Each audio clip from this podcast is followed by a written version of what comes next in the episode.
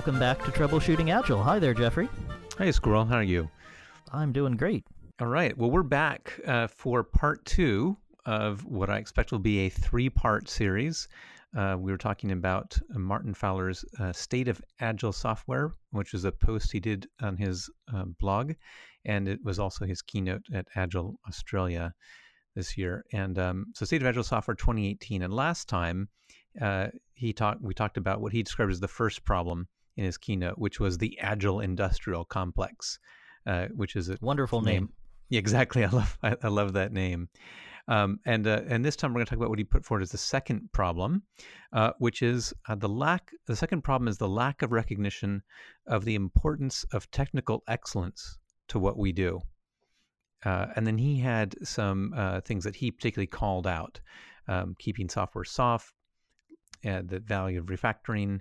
Um, and rapid releases and low error rate in particular. So I think we're going to talk about that and add our own our views on it and see if we agree uh, with each other or, or and with uh, Mr. Fowler. Excellent. Sounds good. Well, uh, it it almost seems like it's either a completely obvious answer yes or an obvious answer no in my work, I, off, I, I don't write any code anymore. I wish I, I wish somebody would pay me to write code. Somebody wants to let me know. Uh, I, would be happy to.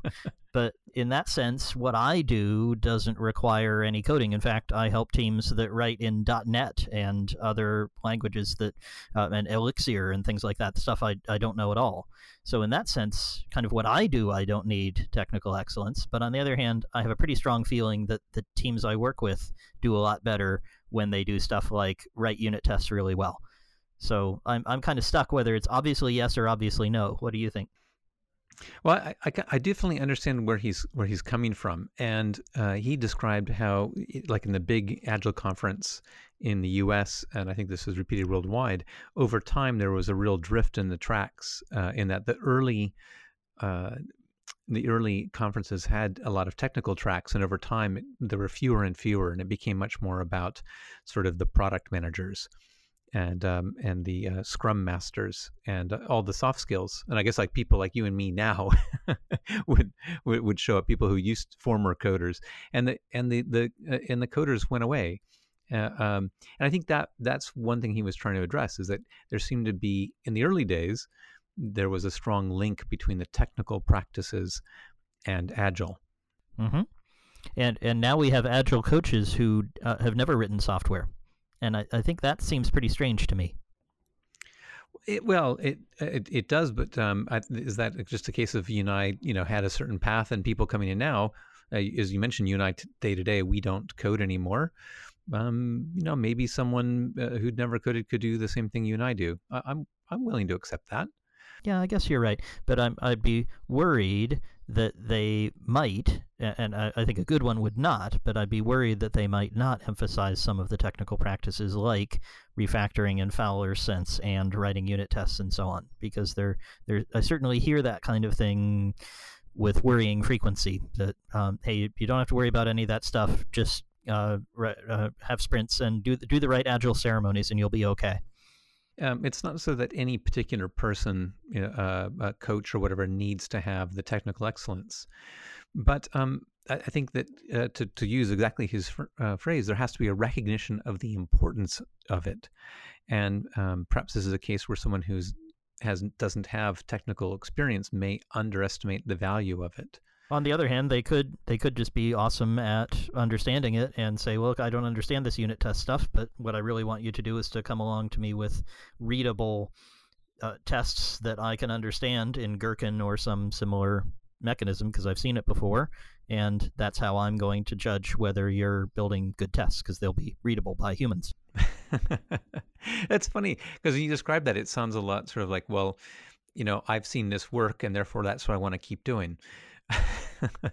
um, uh, uh, so, so I think what you're saying though is that someone who's not uh, technical may uh, uh, uh be still a, um, an advocate for technical practices that are good. Indeed, and should be capable. I was telling you about this earlier today when we were chatting. Uh, I have this belief that people who are not technical have too much fear of people who are. That they, they aren't able to tell that they aren't able to to tell them, hey, wait a minute, you know, I really think not only should we have some tests, but I should be able to read them and I should be able to understand what the software is doing. So could you show me something, like preferably today rather than six months from now? I, I really believe they they can and should do that. Yeah, and, I liked your solution too, which is that you wanted to have a uh, a tech courage energy drink. You know, let, yeah, let, exactly. let people take this and have their courage it. I I actually completely agree, um, and I it, particularly the idea that. Uh, and I think that, that, I would relate this back to the importance of technical excellence and, and a recognition of it, because you can say like um, someone who has technical excellence should be able to um, uh, uh, explain to me um, you know, kind of the state of the world. And, you know, if I have expectations, tell me why they're reasonable or unreasonable. And, uh, and maybe push back on things that seem very reasonable. I know, you know, if someone tells me, well, to get a new web, you know, a new web page up, not a new website, but a new web page is going to take us a month. You know, that just that just doesn't seem right to me. How how much technical knowledge do you need to to push back on that? I, I think you need to have seen Google because like Google adds new pages probably thousands and thousands a day. So you, you kind of just have to look at that and say, there has to be somebody cranking these out. there has to be something that's happening that causes this to occur. And, and journalists and other, you know, uh, the uh, New York Times or whoever, they're they're churning these out all the time. So there must be something they're doing that we're not. And I think it's valid to ask. But I think if we, you know, if we go back, uh, what I find really interesting here is um, uh, Fowler talks about particular um, business outcome actually as, as the you know to understand the importance of technical excellence. He talks about uh, this quote um, uh, a late change in requirements is a competitive advantage. And, yay! Awesome. and i like but, seeing that one. and i like it too um, because it ties uh, it, it, ties back to this sort of business value. And mm-hmm. it and it gives a business reason for um, making the kind of uh, investment in technical excellence. Um, exactly. And this is a quote from Mary Poppendieck is one that if, if you if you can ask for it, then you can say, look, I want to be able to support this. Now, I don't need the technical excellence, but you need to tell me what would need to be true for us to be able to, you know, change our uh, requirements late. Mm-hmm. And that just ties in very nicely to the story I'm bursting to tell. You can you can tell I, I had the light bulb come on. Oh, I know the story for this one. At, at a client recently, I uh, did this thing where I make this bet with people that I say that it, I I bet that you can uh, bring me any task, any activity, any story that you might have in your team, and I can help you to cut it into pieces that you can complete, and you can complete each task in one day, and they'll be valuable to your user. Mm. And this person said, Ah, squirrel, I got one for you. What we have to do is move this data to over here, and we have to update what it's named, and we have to make sure that it's duplicated in that way, and so on. It's all happening behind the scenes. And the reason we're doing all that is so that we can be faster and get more done. And show me how to make that visible to users, because uh, ideally nothing will have changed when I'm done and I admit I was starting to think about you know where the nearest pub was so I could buy this guy a beer, but uh, it, it, it turned out that um, when I thought about it a bit more, I realized his his uh, his audience, his users for that were other developers and the product manager, because what he needed to do in order to explain the value of this and to allow proper prioritization by the whole team was to explain why this would make things faster and why it would be more useful. And once he figured out that he could say, well, there are five more things coming down the pike and probably five more after that we don't know about. And each one of them will be five times faster as a result of me doing this work. That made it very easy for the product manager to put that at the top of the backlog. Mm, that's right. And then he was able to demonstrate that. He couldn't demonstrate it directly to the product manager because that person was not technical and was not able to go dig around in the database and see it, but he could demonstrate it to other developers who could say, yeah, this definitely make me faster. Oh my God, I can't believe you got rid of this horrible thing I have to do every time. Hallelujah. This is going to make me much faster. So I, I think there's tremendous value in taking the technical activities that we might need to do and giving them very clear business value. Absolutely, and I, it, it, turns out uh, at uh, at TIM this past week we we had a technical summit, and one of the major themes for the week was uh, identifying work we could do that would improve our technical uh, capacity. What what work, what investment could we make that would um, either remove work we were doing that we shouldn't be doing or really what we were thinking about was making changes to the code base that would make our code base easier to work with in the future. So, Mhm. and, and because we understood the business value of we want to be, have something that's maintainable, we want to, to invest in future speed, we're willing to spend some time now. And it's uh, it's very much the same story. Uh, and the difference was it was you know the head of the business, which is me, saying you know how, what what do we need to do to make this kind of investment? And of course that makes all the difference. But even if you if, if you can be a leader and you're saying that and you're driving it downward but I, I have the feeling it can also come upward that someone can say well hey wait a minute i know you've just prioritized these five things. I have a sixth one that would make all of them faster. Would you like to do that? And the answer might be yes or no. I've been in situations where the answer was definitely no. Was, um, you know we have a, a deadline on monday. It, it doesn't matter if we're faster uh, here on thursday um, we need to get to, to that activity. But on Tuesday, that might make sense. But today, what we need to do is do it the old way because we know that will work and we need to make sure we hit our target. So it gives you a very nice um, decision procedure. Do w- would I actually benefit from making this faster um, to produce in the future? Is there a, an inward investment that's valuable now? Yes, uh, uh, you know, if you we used to um, talk a lot about cost of delay, which is from uh, Principles of Product Development Flow. Uh, Mr. Reinertsen, li- link in the show notes. That's right. And they what they say is you want to be minimizing your overall cost of delay. And then if you if you've made your estimate for how long these things take and then also what kind of benefit you might get from this investment, you can say when's the right point uh, for us to make this investment. Uh, because not all cost delay curves are the same. If we have something where there's Mhm. a you know there's a very high change in cost delay Friday because you know we, we need to get something out on a on a deadline, uh, then yeah maybe we're better off putting this enhancement to uh, in speed to next week. Sure. But you know what? What we definitely should do, I, I have my sarcastic voice on now. Uh, what we definitely should do, though, is, is make sure that we put aside a specific amount of time in every sprint for refactoring. Yeah. What, what, what, do, what do you and Mr. Fowler think about that, Jeffrey? well, I think we're going to be against it, and I think also this gets back uh, in in part to what he's um, talking about, which is the importance of technical excellence as a sort of day in, day out discipline. Uh, that it's not um, a, a special case um, thing that we we pick up technical excellence when we you know when suddenly we think it's important. Indeed. And uh, one of my favorite quotes from my friend Uncle Bob, uh, Bob Martin, is uh, in, in a tweet of his, which we'll link. But he says, uh, refactoring is immediate and continuous. It's like washing your hands in the bathroom. You always do it. And um, what you don't do is put on your schedule for the day, wash hands in bathroom. right? That's not something that you do. So the the point uh, Fowler and Martin uh, are making there is that uh, this this is technical excellence is not sort of a, a scheduled separate sort of activity. Oh, now we're going to be excellent. Let's be excellent on Friday afternoons. That's that's not what we're aiming for. Right. And I think you and I have talked a bit in the past about sort of the tyranny of business value. And this has, I think, been one of the, the problems uh, with the shift in the people who attend the Agile conferences. I, I feel like the earlier conversations in you know 2001, 2002, 2003, uh, I think we've said this would have been the community of needs, people figuring out, you know, how are we going to figure out how to do this Agile stuff. Uh, we were, you know, practitioners at the same time. Uh, we were, the, you know, in developers and uh, testers and also saying like how can we make ourselves faster and it, Yep. and we were looking at what were the technical practices we need to do that would enable business value but i think you have this generation change of people who came in a decade later in 2011 2012 2013 or maybe more recently and they've heard about business value but they've are, are disconnected from the practices underneath that uh, that enable that sustainable business value. And that's the point I think Fowler is making that if you simply say, well, I'm just going to crank out whatever my customer wants all the time, you're not going to be laying the foundation to go faster in the future when that makes sense. There exist, as I was saying before, cases where it doesn't make sense, but where it does, you'll miss the opportunity. You won't have refactoring as a washing your hands practice. You won't have um, uh, unit tests that are there to be a safety net for you when you do have to um, see if you can take a shortcut and the unit tests tell you you took too much of a shortcut.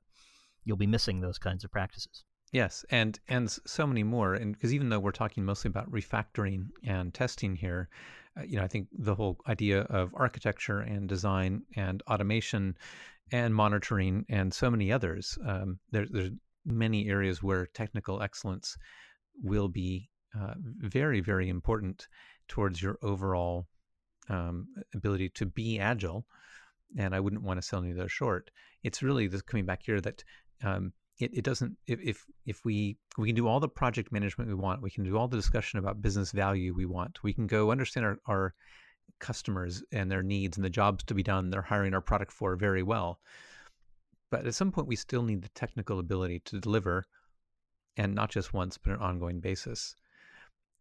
And what's striking to me about martin fowler bringing this up now in 2018 is is how uh, old this idea is, how far back mm-hmm. this same idea goes. And I've, I hope in the show notes we'll add a link to um, one of my favorite posts from Brian Marick, where he talks about two forgotten va- agile values, which are, are discipline and skill. And he's bringing up, I think, very similar points here about, you know, that all of these um, practices they they do actually uh, require people to have technical skills. And and he wrote this as a follow up to a blog post he did in so this is uh, 2007. Uh, it, he'd he'd uh, written this six years later. What the Agile Manifesto left out in 2007 mm. after XP Day Toronto.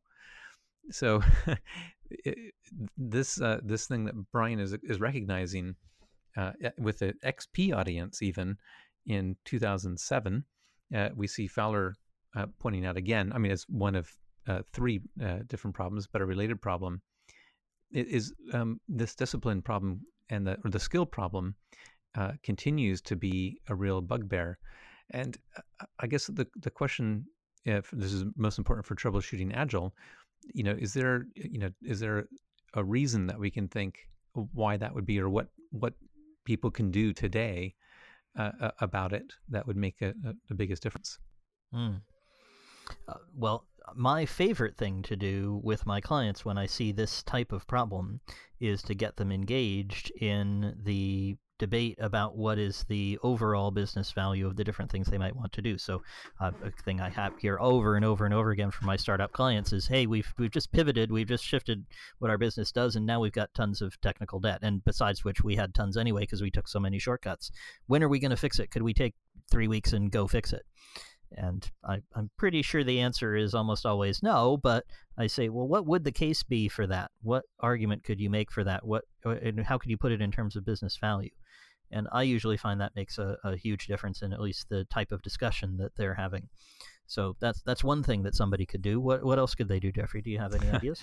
well, I, I, actually, I really like that as as a technical person who is wondering why uh, you know, why is it our, our team never does the right thing? How can we never make the right investment?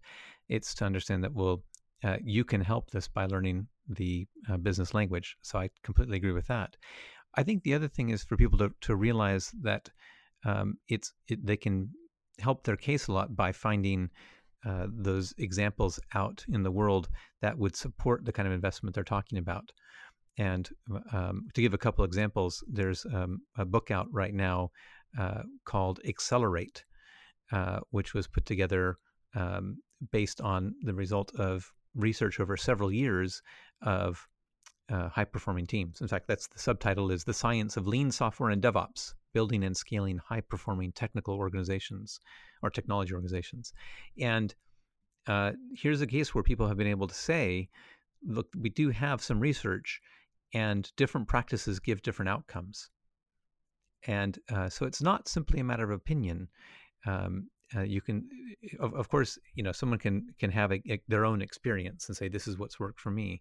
But it's useful to look around um, beyond your own experience and find those uh, examples where people can say, yes, here's technical practices that have made a difference, and we have some data to support them, and then that feeds back into helping to make the case for uh, uh, what your ultimate business impact would be. And I, you can get some of that even in here in the, the name of the book. They're trying to help you out. Accelerate. We we can go faster. Indeed. And um, I'd even say, I'd even go further than that and say that um, you can not only gather evidence from the outside world, which sounds really useful, and now you've added another book to my reading list. Thanks, Jeffrey. so um, the last thing I need is more books to read. But um, the the other thing that, that I see often as valuable is that when I show up to a development organization and I say, what could we do to accelerate? I often see sh- green shoots someplace of somebody who's doing a little bit of what I think that organization might get help with, might get help from. Uh, for example, uh, my client who is um, really, really struggling to get even any unit tests written, they have some some ma- difficult, uh, major difficult um, architectural uh, obstacles to doing that. They had one project where people said, you know what, we're going to try releasing every week and uh, I, I know that's really hard and we can't test everything and you know it's it's it's challenging for us but we, we think we can get better if we do that. And they were lucky enough to be in a corner where they could make that happen. And uh, lo and behold they did. And so it was very nice to be able to point to their work as i was just up there training that that client this past week on site. And i could say well these guys did it. And they did produce a product faster than the um, eight month sprint that you guys just had so um, maybe you could look at what they're doing. So there are often opportunities for an individual developer to just start writing some unit tests, even if that's not part of what their team's practice is for for them to start doing some continuous refactoring, for them to start uh, having a design discussion over lunch.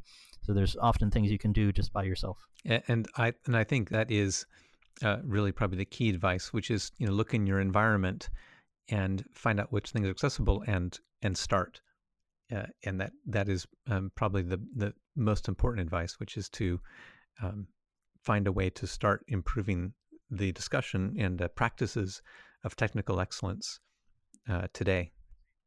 And I'd say not only just start on it, but also discuss it. As you said, uh, it, it, the conversation is very important about it because if you just do it in a corner and never tell anybody, they could just say, "Well, you're really fast. You have a low defect rate." You just say, "Oh yeah, I'm just a cool dude. You know, I'm I'm really slick at this architecture stuff, and you know I can just do it." So too bad for you. You wouldn't do that. I'm sure none of our listeners would. What would be much better to do would be to say, even actively before someone asks, "Is I've tried a new thing and it's really working. What what does everybody else think?" If, if you have that, and that may lead to a difficult conversation. People may be defensive. People may not want to hear about something new. They might feel threatened. I certainly saw that at my client when I was training. There were some people who were feeling very threatened by the idea that um, automated testing might get rid of their manual testing jobs. So I, I, I wouldn't sugarcoat it or, or, suggest that this is an easy action, but having difficult conversations, as you know, Jeffrey, is, is one of our favorite things to do and could be very helpful based on some evidence from both outside and inside your organization and your own experience. Yes, and uh, the one thing I'll add is we we talked about this mostly in terms of what I think the technical people would do, but as um, I expect that we have many uh, non-technical uh, people who are listening to us, or maybe post-technical people, which I think is how you and I prefer to be yeah, described. I guess I have to. I guess I have to be post-technical. Yeah. So in that sort of um, post-technical sense, you can help out. You don't need to put all the burden on the technical people. Uh, Indeed. You can you can help this conversations quite a bit just by saying, of course, our technical excellence is really important and it would do a lot. Can you help us understand where we might make these kind of investments that would help make us faster? And uh, and and uh, help that conversation flourish. Indeed, and uh, if you're on that non-technical side, I wouldn't be surprised if you found that there were significant people, significant numbers of people in your organization who are already doing this kind of on the quiet. And if you can try to draw out their their actions and help them to share it and help them to describe the business value, because you might know that a bit better than they do, that would be really helpful. Yes. Because if you're saying, "Hey, what could we be doing so that we don't have eight month sprints. And somebody says, "Oh yeah, well we could release every week." I've been trying that; it, it seems to work. That that uh, is a, a, a, conversation that I think would be very valuable. All right, uh, I think that's a, some some advice that people can put into practice. And uh, if they join us next time, we can hear about the third problem that uh, Martin Fowler brought up. But uh, we'll we'll talk about that uh, next week. Excellent. And I'll just remind everybody that we'd love to hear from you. Just go to troubleshootingagile.com. We'd love to hear your questions, your thoughts. Do you think refactoring should be a weekly sprint activity, maybe only on Friday afternoons? We'd love to hear that. Contrarian opinions are welcome, and we'd love to uh, discuss them with you. Uh, one way, of course, to make sure that you hear the third episode uh, in this series on Martin Fowler's State of Agile is to subscribe. So please feel free to click the subscribe button in your podcast service of choice, and you can hear us every week on Wednesdays. With that, I think we'll we'll close and uh, um, see everybody next week. Thanks, Jeffrey. Thanks, Squirrel.